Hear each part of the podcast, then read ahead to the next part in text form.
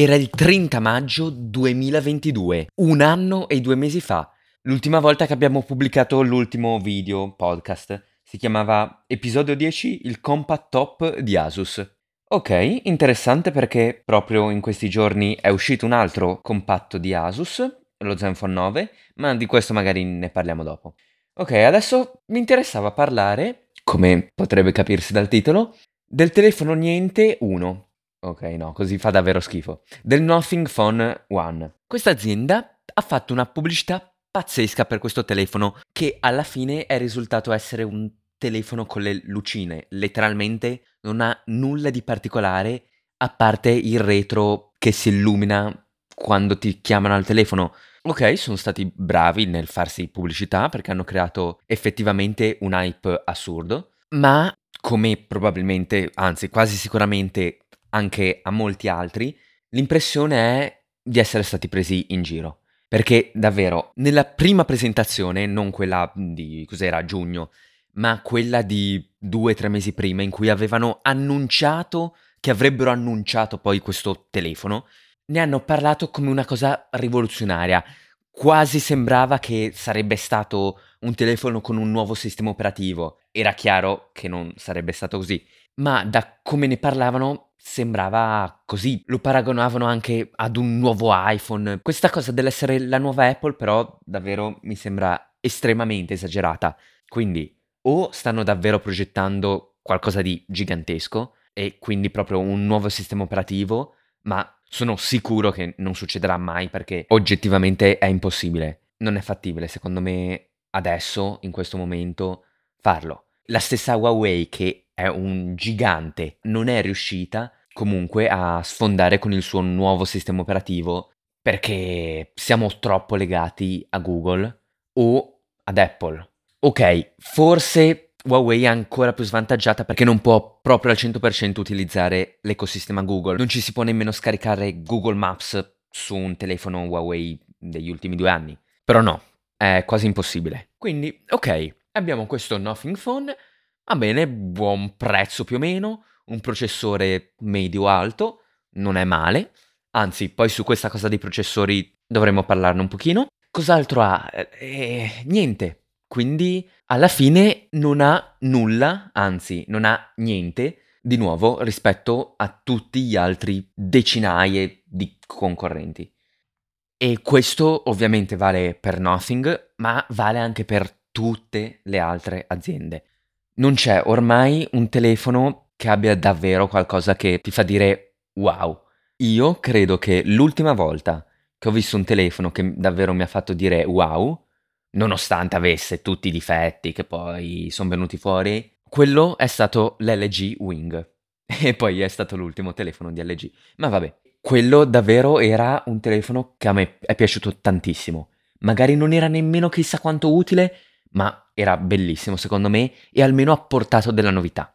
Adesso, come ho detto prima, è uscito lo Zenfone 9, è praticamente il telefono più interessante del 2022, ma soltanto perché è un pochino più piccolo. A parte questo, che telefoni ci sono stati di interessanti? Potremmo dire lo Xiaomi 12S Ultra, se si chiama così, che ok, c'ha il sensore da un pollice, la fotocamera da un pollice, ok, è bello esteticamente secondo me, però nulla di che. Poi niente, io non credo davvero di aver visto altri telefoni interessanti, sono tutti, tutti uguali, alla fine davvero tutti uguali e l'unica differenza rispetto a quelli dell'anno scorso è che costano di più.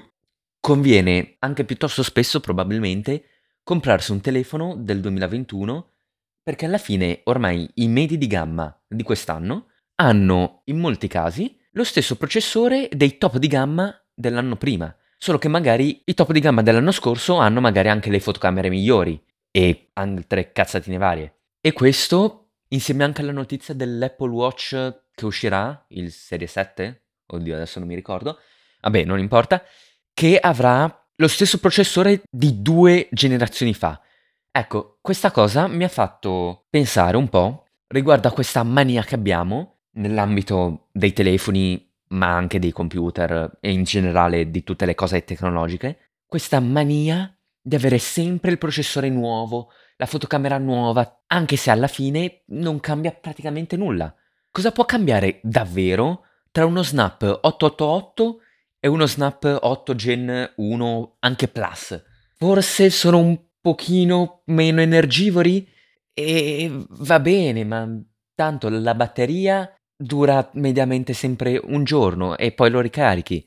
Sto iniziando a pensare che dovremmo un po' calmarci e magari iniziare ad approcciarci in un modo diverso rispetto a questo settore. Dovremmo iniziare a, ad abituarci a quest'idea che avere l'ultimo processore, anche l'ultimo processore medio, non è così importante perché non cambia niente. Anzi, ormai ma se ne stanno anche accorgendo alcune case come Samsung, ma anche la stessa Nothing, oppure anche Oppo. Dovremmo iniziare a pensare più a prendere telefoni che durano a lungo, che quindi vengono aggiornati a lungo, che praticamente è quello che Apple fa da anni. Certo, che poi ci sia gente che prende il nuovo iPhone ogni due anni eh, è un'altra storia. Però non sarebbe così male e anche dal punto di vista effettivamente ambientale.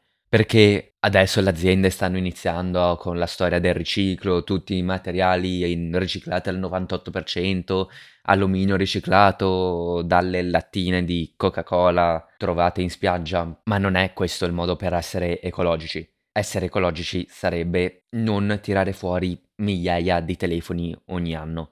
Ma comunque anche Apple non è che ormai sia così tanto migliore? Anche quella linea dei Mac sta iniziando un pochino a esagerare e non mi piace questa cosa. Per esempio adesso ci sono due linee di MacBook Pro e Air, un po' troppa roba.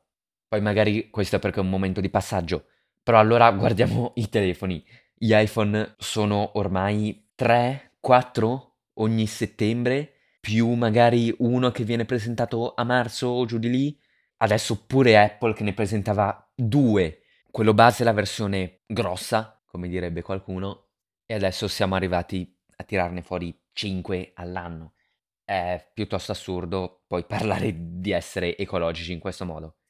Oggi pensavo di parlare di questo, quindi di quanto Nothing non abbia presentato niente di interessante. Eh, eh ci sarebbe sempre la battuta simpatica Nothing e niente, solo che in italiano non funziona bene. E anche se funzionasse sarebbe una battuta penosa.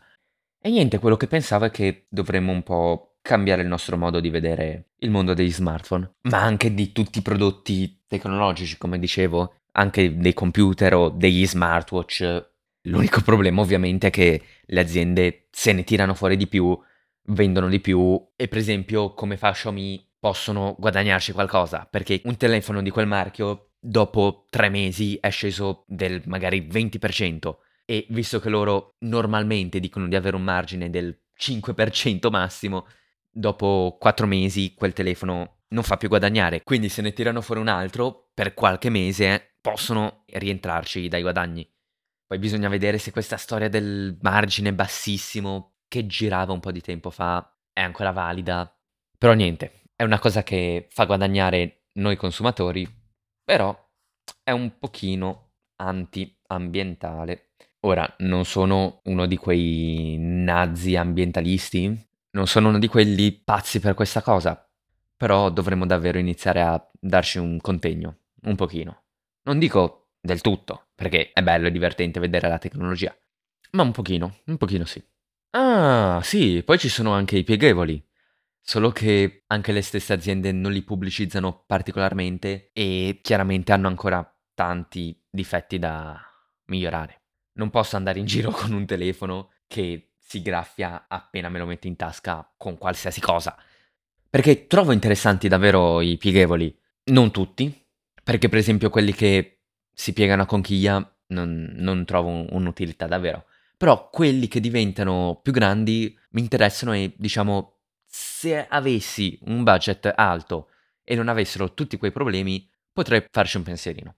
Ma comunque, anche con questi pieghevoli, non è che ci sia molta differenza. E basta. Quindi la mia idea è, visto che tanto i telefoni non sono più chissà quanto innovativi l'uno rispetto all'altro, dovremmo iniziare a dar meno importanza agli upgrade, anzi magari diminuire la loro frequenza di uscita, perché tanto non è necessaria e può solo far male alla Terra.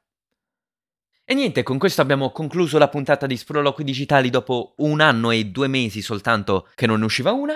Spero che la qualità audio sia un pochino migliorata perché in teoria dovrebbe essere migliorata e ciao!